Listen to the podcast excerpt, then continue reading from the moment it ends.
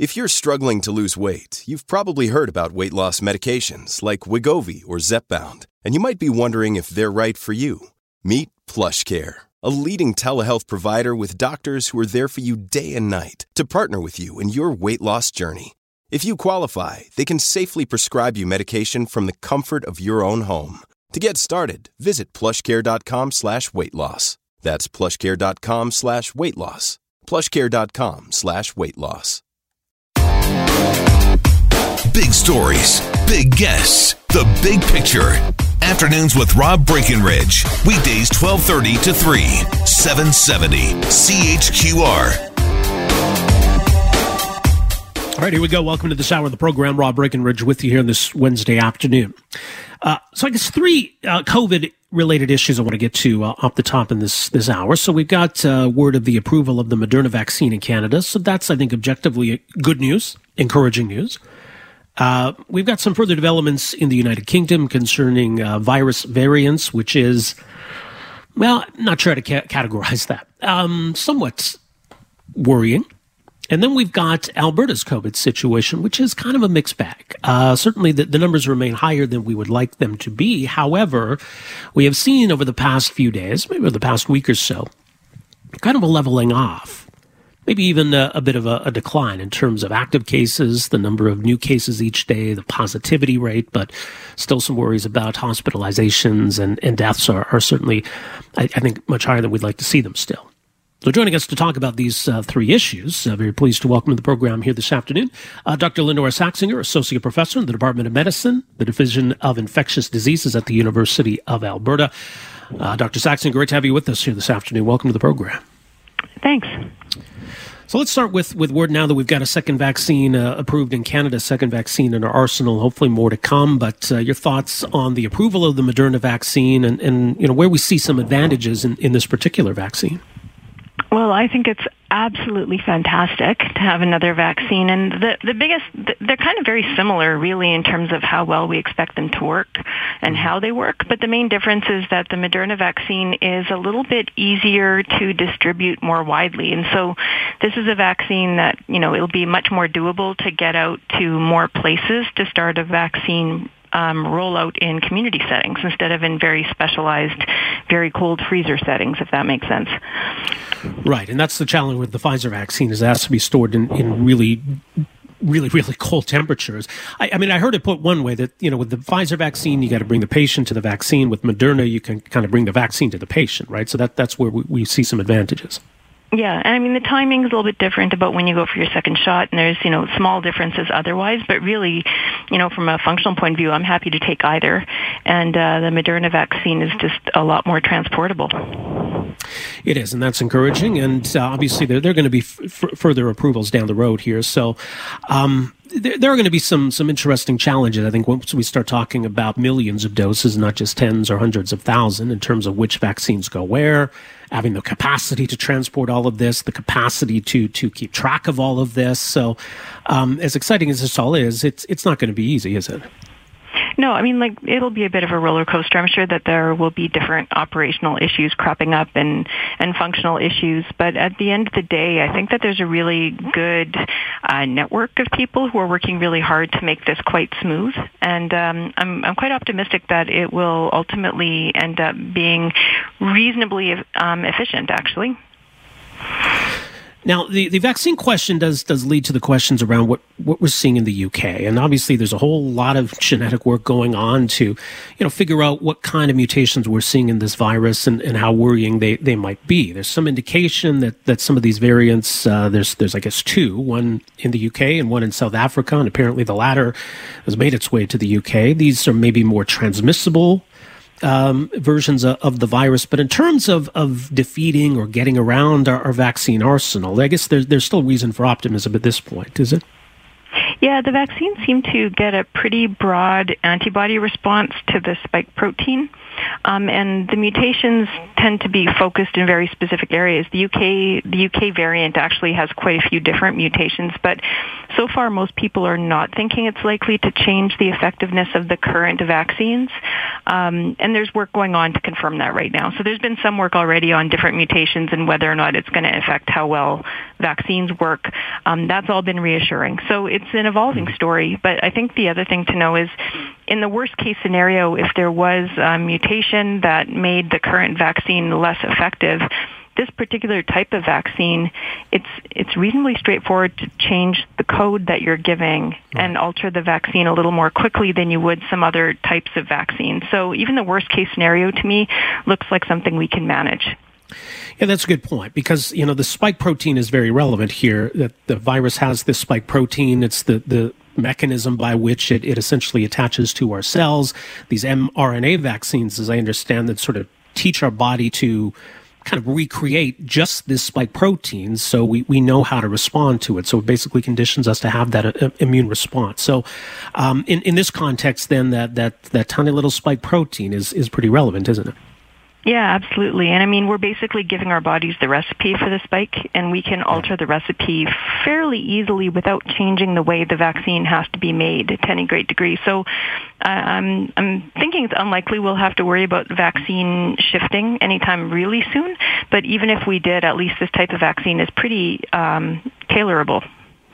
And, and I mean, you know, given that you know viruses mutate, and we knew that this one would, that may be something that we were going to be doing anyway in a year or two years or five years from now to you know kind of come back and do we need to tweak this virus or this vaccine rather? Do we need another version of this vaccine? That might have been inevitable anyway.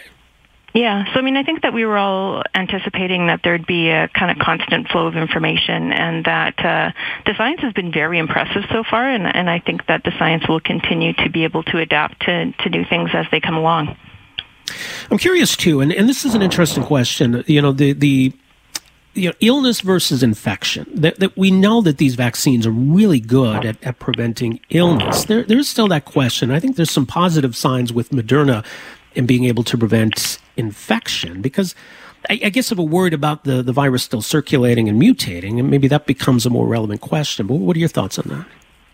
Yes, I guess the, the concern is that because they were measuring a clinical endpoint in the trials, like did people get sick essentially, um, we didn't exclude the possibility that people might actually be exposed to the virus, maybe carry the virus for a short time before their antibody response protected them.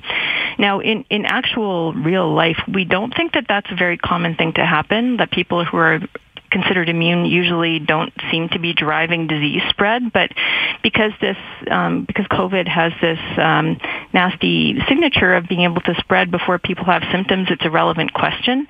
And as you mentioned, there is some data from the trials, although they weren't designed to address this head on, um, that it, people were not carrying virus, were less likely to carry virus after their first shot of the vaccine than people who got the placebo. So uh, I think that it's going to become clearer as to whether or not that's really a, a thing. At the moment, I think it's unlikely to be a big issue, but it's definitely worth looking into. Let me get some thoughts from you on, on uh, Alberta's current situation. I, I, think we're all fingers crossed here, hoping that we don't see a Christmas spike like we probably saw with uh, with Thanksgiving. Um, and we, have seen some uh, encouraging signs in recent days. So, what are your thoughts on uh, where we're at as, as we head into the Christmas break here? I mean, the, the measures people have taken, um, and thank you everybody, have, have definitely caused our overall case numbers to begin to drop and our percent positivity, although it remains, I mean, objectively kind of horrifying compared to the way it used to be, it's actually right. on a trajectory of improvement too. So, so our numbers are, are improving, the percent positivity is improving. Um, we haven't really seen the hospitalization rate, the ICU rate or the death rate, like level or start to improve yet because there's this big lag time. We had a lot of cases kind of baked in uh, over the last couple of weeks that we're going to continue to see coming through into the hospital and healthcare system. And so people do have to be aware of that, that I don't think we've seen benefits in, in that space yet. And I expect we will from the current numbers.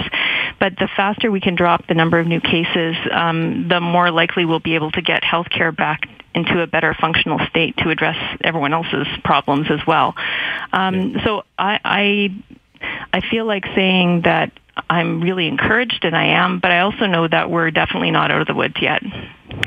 Yeah, I think that that's a good way to look at it. I mean, we saw yesterday we, we cracked uh, you know the 800 threshold in terms of the number of people in hospital, and, and that's that's a scary number. We heard the story up there in Edmonton where you know they're moving uh, adult patients into the Stollery Children's Hospital. So the system's under considerable pressure, and you're right, we're not yet seeing those numbers come down. So that's hopefully something we're going to see in, in the coming days. Then.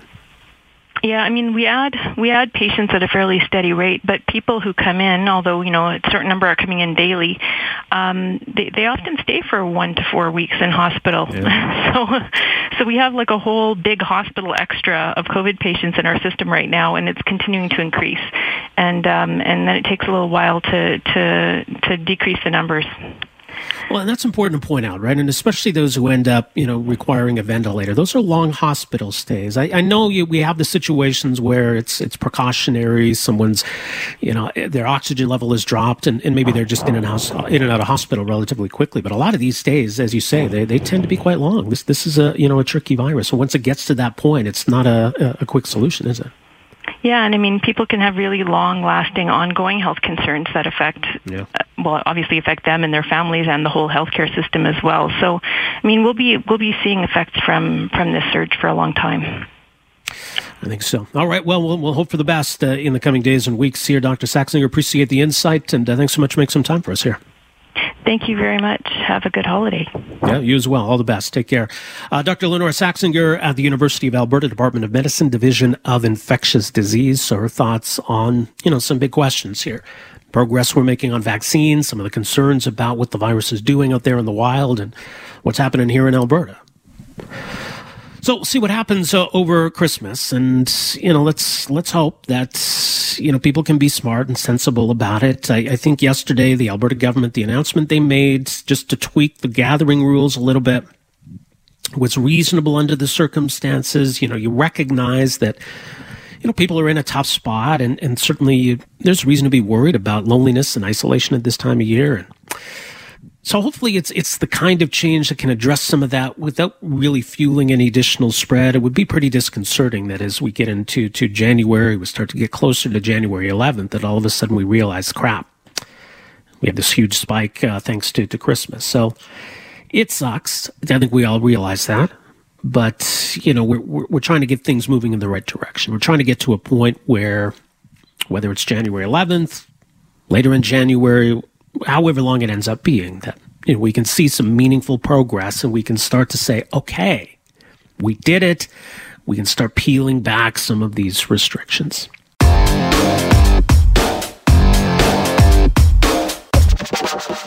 Welcome to this hour. Rob Breckenridge with you, our final show before the Christmas break. And of course, Christmas is uh, very much a cultural institution in Canada. And it is, I think, really uh, the holiday that is both religious and secular in nature. And there's often been tension between the two. Um, but as I say, I mean, Christmas maintains a great deal of relevance for Canadians, even though theologically views have shifted in Canada in recent years and, and going back even further. In fact, our next guest has been tracking various social trends in Canada for the past 45 years, including that big theological question Does God exist? Do you believe in God? So, as you might expect, uh, the numbers in 2020 look a lot different than, say, the numbers in 1975. But how do they compare to 10 years ago, 20 years ago? And why is it important? Why is it relevant, uh, you know, to understand some of those those changes in society? Well, like I say, our next guest has been doing this for a long time. He's the guy to go to uh, when uh, wondering about these these societal trends in Canada. He's uh, Dr. Reginald Bibby, sociologist, University of Lethbridge. Dr. Bibby, great to have you with us here. Welcome back to the program. Hi, Rob. Well, it's good to talk to you. It's um, certainly been an interesting year for a lot of reasons, but um, it is interesting to me, you know, to see some of these changes, and and you know, maybe a, a lot of people have, have written off uh, religion, or written off belief in God. Um, but you know, despite all the changes in society over the last half century, a lot of Canadians do still believe in God. Well, what's interesting, Rob, is uh, when we look at just bottom line figures, the uh, fact of the matter is we still have over 60% of Canadians who are saying they believe in God, But going back, for example, to 1975, uh, some 70% of uh, Canadians were saying God exists. They didn't have any doubts about it. And when it came down to downright atheism, uh, only 2% compared to 16% now. So there, there's certainly, uh, you know, a lot of belief out there. That's why we've been releasing this to saying God's still doing reasonably well in the polls. Yeah. Uh, but at the same time, the numbers are, have certainly slipped. Uh, one of the things I just uh, remind uh, our, our, listeners of is the fact that that uh, apart from from atheism, and uh, as I said, right now I don't believe in God is coming in, and this is literally as of this month, 16% of Canadians. A lot of people have moved into an area of being a little bit, uh, you know, less uh, decisive, Rob, uh, where they're mm-hmm. saying, you know, I, I have doubts, but I, I do feel I believe in God. Uh, another number that is up is I don't know whether there's a God, uh, the agnosticism response, uh, but higher power, for example, uh, that kind of figures up a bit. So uh, we've tried to look at these and these uh, uh, this whole question in a variety of ways, and the proverbial bottom line would be that uh, large numbers continue to believe in God, but more ambivalence uh, certainly expressed relative to the 1970s. Yeah, we'll talk about some of those trends. You alluded to it, and maybe it becomes a bit of a, a, quirk in, in doing this kind of research because you have, as you say, those who might identify as spiritual, that they sort of believe in something, not necessarily a specific uh, deity. I, I, guess you would also have those who are, are polytheists, those who, who believe in, in gods, but not necessarily a singular God. How, how does that affect these numbers? Well, I mean, we, we try to uh, catch that, uh, Rob, right down to the uh, uh, point that in our in our latest survey, for example, as we'd had in 1975, after we we give people about six or seven possibilities, we give them a chance to write in another, and uh, we, you know, so we're we're really trying to be pretty inclusive here. But uh, you know, you know, you're touching on an important point that I think uh, is certainly consistent with our figures, and that's that as we as we've uh, been experiencing an increasingly diverse uh, Canada, we're mm-hmm. also experiencing diverse, you know, increasingly diverse expressions with respect to God. And so that's where I think, you know, we, we've moved from a lot of people simply saying, I, I, I know God exists, I have no doubt about it, right through these variations about not just ambivalence, but uh, again, an explicit line, I don't believe in a personal God, but I do believe in a higher power of some kind, that kind of thing. And uh, so uh, I, again, that's one of the things as a backdrop for interpreting these things that, that we've been underlining actually for a number of years, uh, somewhat playfully, but I do mean it literally in terms of the the research. We've been maintaining that Canadians are increasingly pro-religious, low-religious, or no-religious. Uh, those are the three kind of categories people are falling into. And we actually asked them about that in our, our most recent survey. Uh, to what extent would you identify as being a person who is uh, embracing religion or rejecting religion? or somewhere in between. And for the record, Rob, it comes in like 25% are saying they're inclined to embrace religion, about 30% reject it, 45% are saying they're somewhere in between. So lots of variations in Canada, and that's showing up in the uh, uh, pointed question of uh, do you do you believe in in God or a higher power? Yeah, and I do wonder how closely then the religion numbers mirror the, the God numbers because you know, I think everyone who's religious would believe in God, but not everybody who believes in God is is religious. Then, sure, sure, no, and that's and it's interesting. The by the way, when we look at people who say I have no religion, so they, you know, the, the religion, so that particular category, nonetheless, about one in four of them say that they uh, believe in God. So they, they certainly have that category. But as you're saying, you also have it the other way around, where you're going to have people who actually are identifying with a religion and may actually be reasonably uh, involved as far as attendance, and yet at the same time uh, they're falling into at least the category of saying, "Well, I have doubts, but I but I do uh, believe in God."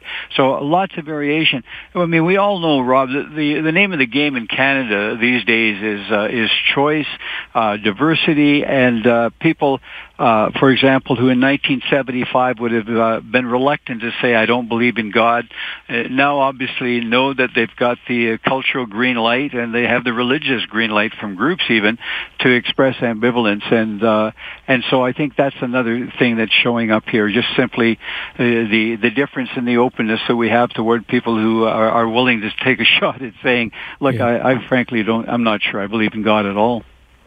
And I do wonder, and I wonder if you've ever noticed it in, in the data, because, you know, you, you, look back to 1975 and, and we've had crises, we've had tough times.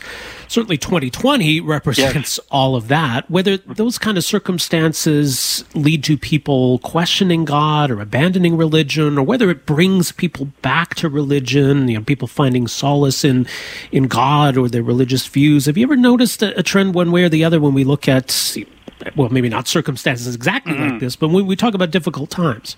No, obviously an important uh, question you're raising, and undoubtedly listeners are thinking, what's happening with respect to belief uh, doing during something uh, like we've experienced in the last year, and uh, we are monitoring things. I, I, want to emphasize that we are just literally looking at data that's hot off the press, and we are for example, over the next uh, couple of months, I'm wanting to look at the relationship between uh, because we've got a lot of data on it relationship between people, say, believing in God, being actively involved in religious in religious groups, and how well they've handled the pandemic, uh, the extent to which uh, they've been experiencing a sense of, of, of being alone and uh, and feeling like uh, these are pretty desperate times, versus feeling that they also have a resource in the in the sense of their faith. And and we are. I mean, I'm not meaning to skirt that. It's just that we haven't got into some yeah. of those analyses yet.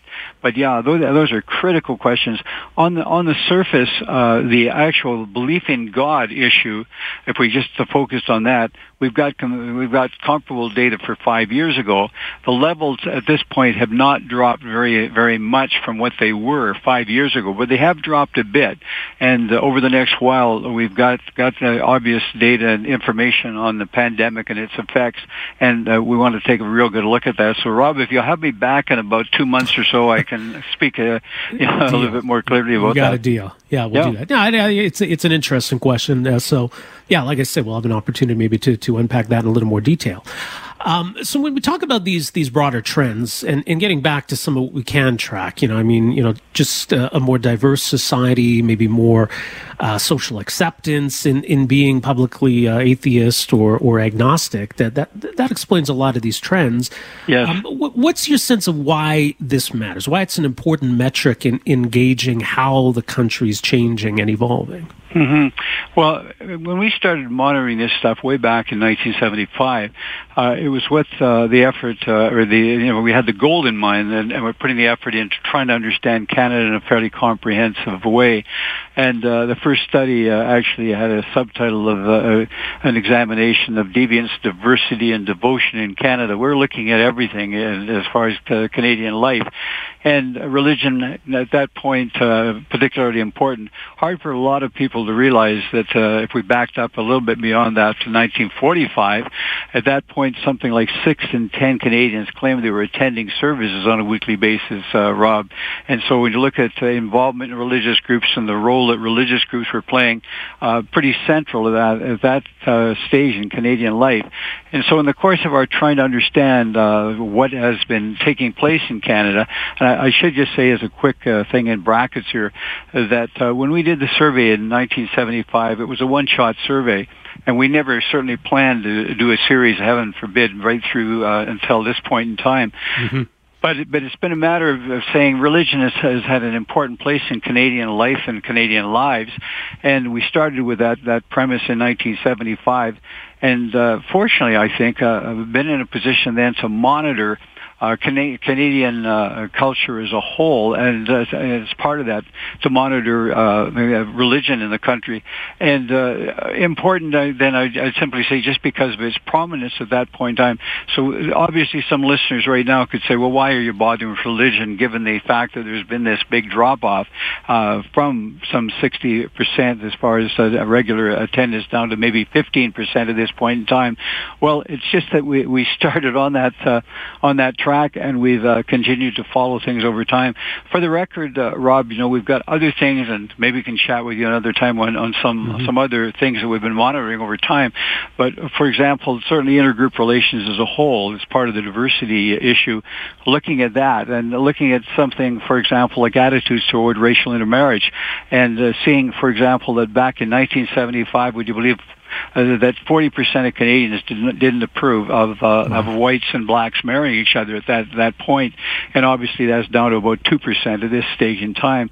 So we've been monitoring a lot of things and uh, religion, because again of its role historically in Canadian life, started on the, on the, on the trip and we've just continued to stay on the, on the, on the flights given the, the trends we've seen since 1975, it, it, it certainly implies that there is a generational divide. Um, but but are the numbers that cut and dry? What what differences do we see between younger and older Canadians? Oh, and if you're well, if you're talking specifically about religion and talking about religious beliefs, uh, one of the, one of the analyses, I should say, one of the components of our analysis that's been really important is to look, for example, at millennials and how they're uh, how they're shaping them when it comes to behavior and then beliefs and practices. Um, and uh, what we've been finding here, Rob, is that uh, the pattern is pretty clear. Involvement, and I think this would, would resonate with people. We, my line always is that there's something wrong, wrong with our research if people don't recognize themselves in what we're finding. and I think most people would, would recognize that there's been a significant drop off in terms of involvement in organized religion. And uh, with uh, the, the, the expectation is that as we move, for example, from uh, baby boomers through Gen Xers through millennials, we're going to see a, a continuous drop off. We're actually finding with millennials, uh, and, and, so we're looking at, uh, at younger Canadians, and we're we've actually been finding that, that the drop off as far as participation in organized religion, I wouldn't say has stopped, but it hasn't continued on as we've moved uh, from boomers uh, through to, to millennials. Uh, one thing that that is really intriguing is if you you look at uh, religious beliefs coming back, for example, to something like belief in God, and in our surveys, we, we've not only asked, not in the most recent, but uh, five years ago, uh, for example, we asked not only about belief in God, but we gave people an item uh, that we've been using from time to time, and that's that God or higher power uh, is uh, cares about me personally. Well, what we've been finding is that uh, millennials are, are hanging really tough with respect to items like that. They're no less likely to embrace supernatural beliefs as a whole, and but the participation in organized religion uh, has had dropped off uh, with particularly with Xers, but by the time we've got to millennials, things have got a little bit more steady. My verbose way of saying, Rob, that uh, when we're looking at intergenerational patterns, a rule of thumb, uh, there has been a drop off in terms of uh, involvement in organized religion. This seems to have stopped to some extent with millennials. When it comes to supernatural beliefs, no signs that Canadians are are, are rejecting supernatural beliefs. They still hold a wide, wide range of beliefs in the supernatural. Well, it's interesting. People can uh, see the numbers. You got some of this uh, up on your own personal website, which is reginaldbibby.com. Reg, we'll leave it there. As I say, we'll, we'll talk again uh, in, in early 2021, but appreciate you making some time for us here today and all the best to you. Well, th- thanks so very much and very best to you, Rob. We'll look forward to uh, chatting with you again. Likewise. Appreciate it. Bye now. Dr. Reg Bibby, sociologist, University of Lethbridge. ReginaldBibby.com is his website. If you want to see some of these numbers, uh, belief in God. So not surprisingly, 55 plus, 68%, 18 to 34, 51%. So you see a difference there. It's interesting too. You go province by province. For example, Saskatchewan, 79% say they believe in God. Quebec, 56%. Where would you guess that Alberta falls? 54% is the number in Alberta. It's interesting, isn't it?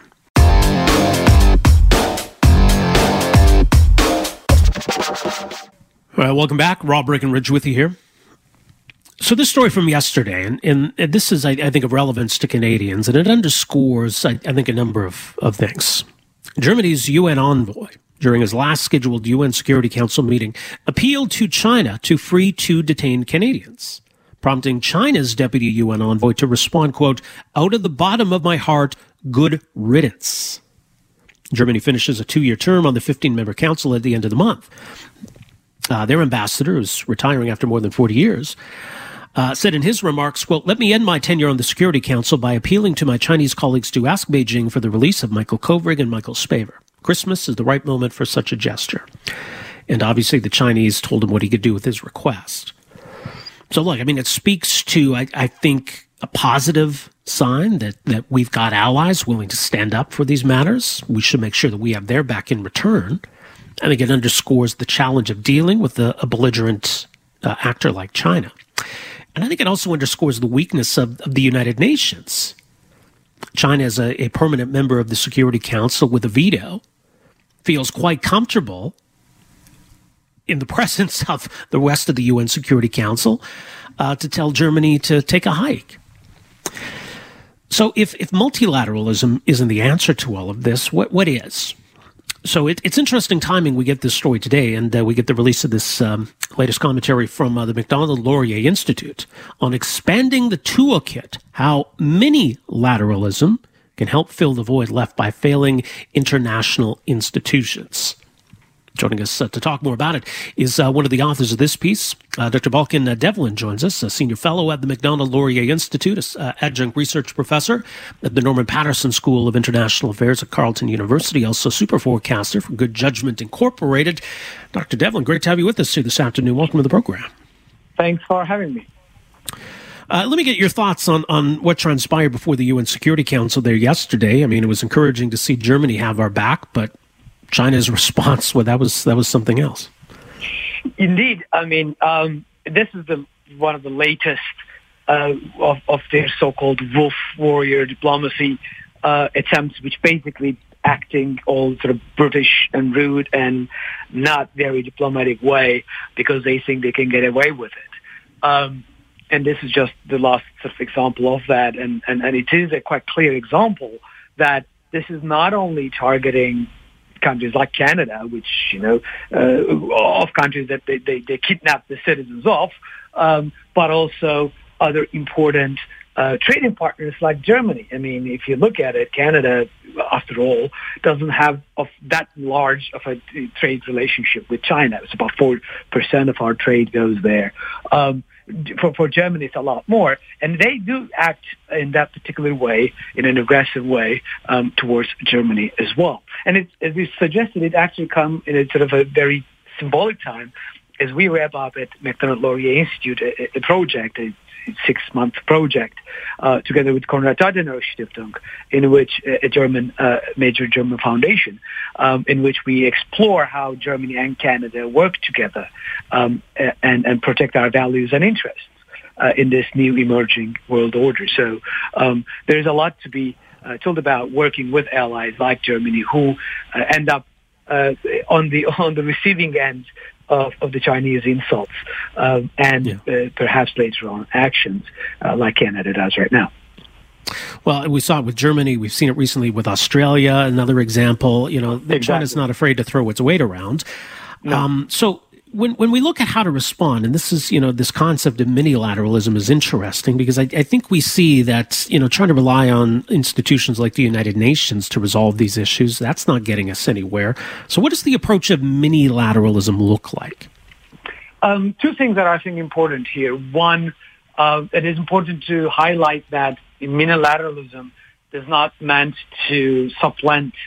Um, uh, multilateralism in every aspect. In other words, mm-hmm. it is an addition to protecting our values on specific issue areas and working with like-minded states. So it is not either or, but it is both. Um, and the, the, the, primary reason why we need to engage in minilateralism, which, you know, is basically uh, coming together with a limited set of partners that share your values and interests and working with them instead of you know, inviting everyone to the table and trying to sort things out is precisely the reason you highlighted that the, the, existing multilateral institutions such as the United Nations, such as WHO, such as WTO, are not necessarily solving the questions that we, the problems that we have, and are not protecting and promoting our interests. And therefore, we need to look at working with partners that we share uh, a common set of interests and a common set of values to protect those values and interests. And this is nothing new. I mean, the whole idea of, of transatlantic community, the NATO, is a minilateral institution. It is not open to anybody. It is open to a subset of states in, in the world. But lately, the, the mantra in the past 10, 15, 20 years perhaps became, you know, multilateralism and cooperation is good for its own sake. And I think that's what we'd like to highlight there, that the uh, working with others, including our adversaries in a multilateral setting, is or should be um, a, a, means to an end, not an end in itself. So, uh, you know, repeating the mantra of we should do things in a multilateral setting is meaningless without identifying why we are doing it and what are the ends that we would like to achieve. And minilateralism and, and ex, you know, expanding on our minilateral you know, alliances from Five Eyes to a, a broader engagement with democracies in the Indo-Pacific, etc., is, is better positioned to serve Canada's interests when the global multilateral institutions, such as the UN, uh, are failing uh, to protect uh, Canadians uh, and and others. Mm-hmm. It's interesting. I mean, you know, there there when I think about Canada and I think about the United States, there, there's a similar question that comes to mind. I mean, is Canada a reliable ally? Is the United States still a reliable ally? You know, I, I think you ask the question for different reasons, but you know, there are some challenges in terms of whether our allies can depend on us and, and whether the rest of us can all depend on the United States still. And and that's precisely one of the reasons that we highlighted why we need to engage in a more sort of tailored approach to, to minilateralism is the fact that increasingly the United States is turning inwards in the past four years, sort of make it quite clear that us, as well as our other allies in Europe and elsewhere, uh, may not be uh, able to rely on the United States doing the right thing all the time. And therefore, we need to work together uh, to, to be able to uphold this rules-based international order that we benefited significantly over the past 70 years. Um, but we can't do it alone. We need to partner up with others like Germany, uh, like Australia, you know, like uh, Japan. So we need to work together because individually each ally may or may not, uh, you know, fulfill or come through uh, in, in, in, certain certain circumstances. And the last four years with the United States showed that. So we cannot, uh, we don't have the luxury anymore of, of being complacent that and, and, and you know being safe in the knowledge that well the U.S. will maintain the international order. We can free ride on that. We don't have to worry about it. Uh, so we have to do more. We have to take a greater role because that became very obvious that that's the only way we could protect our values. And there are willing allies out there, like Germany and Japan and others, uh, that will work with us to um, to to fill in that leadership gap that the United States is unfortunately leaving more and more uh, in the past few years. But I think that that means Canada not, not just being willing to play uh, uh, more of a leadership role, but being w- willing to to stand on our principles. Uh, oftentimes, we're reluctant to do so. We, we don't want to ruffle feathers. We we don't want to alienate uh, other member states of the United Nations. We just went through a campaign of trying to get on the UN Security Council, where you know we were just trying to make nice with everybody. So at, at times, we, we are reluctant, aren't we, to you yeah. know to really stand on our principles. Yes, and I think we, we do have, uh, let me plug in a, a, a, public opinion poll that we'll be releasing um, soon after after the holidays. Um, that is a part of this project, and this is the last part of it, where we ask Canadians what would you want Canada to do in terms of standing up for our values. And a sneak peek of that is that they are uh, Canadians more broadly um, wants Canada to stand out for our principles and values, even if that means standing up um, to and not going together with whatever the UN is wanting, right? So we mm-hmm. do need to stand up for that, um, and we re- recognize that you know trying to please a, a crowd pleaser is not a way to conduct your uh, international relations. Right. But also we have to recognize that Canada is not big enough or large enough, or powerful enough to get its way alone in, in the international system. And that's why we need allies. We need countries that share our values and share our common interests uh, that we can work together, which would enable us to amplify um, our, our power and punch above our weight. At this stage, we are actually punching, punching below our weight. But if we work together with these uh, with these partners and allies, we could actually punch above uh, above our, our power uh, power position. And that's why it's important to you know make it clear what we stand for and stand up for our allies and for our values because being a crowd pleaser is not the way to, to go promote one's national interests and values. Indeed. Well, we'll leave it there. We'll let people know they can read uh, this piece for themselves and, and much more, as mentioned, macdonaldlaurier.ca. Uh, Dr. Devlen, thanks for joining us here today. Really appreciate this. Thanks. Thanks for having me. All right, all the best to you. Take care. Uh, Balkan Devlen, Senior Fellow with the Macdonald Laurier Institute, also Adjunct Research Professor, Norman Paterson School of International Affairs, Carleton University. MacDonaldLaurier.ca is their website. Thanks for downloading and listening to the podcast. Don't forget to subscribe, rate, and review for free at Apple Podcasts, Google Play, or wherever you find your podcast. You can also find me on Twitter at Rob Breckenridge, and you can email me, rob at 770chqr.com. Talk to you next time. Afternoons with Rob Breckenridge, starting at 1230 on News Talk 770 Calgary.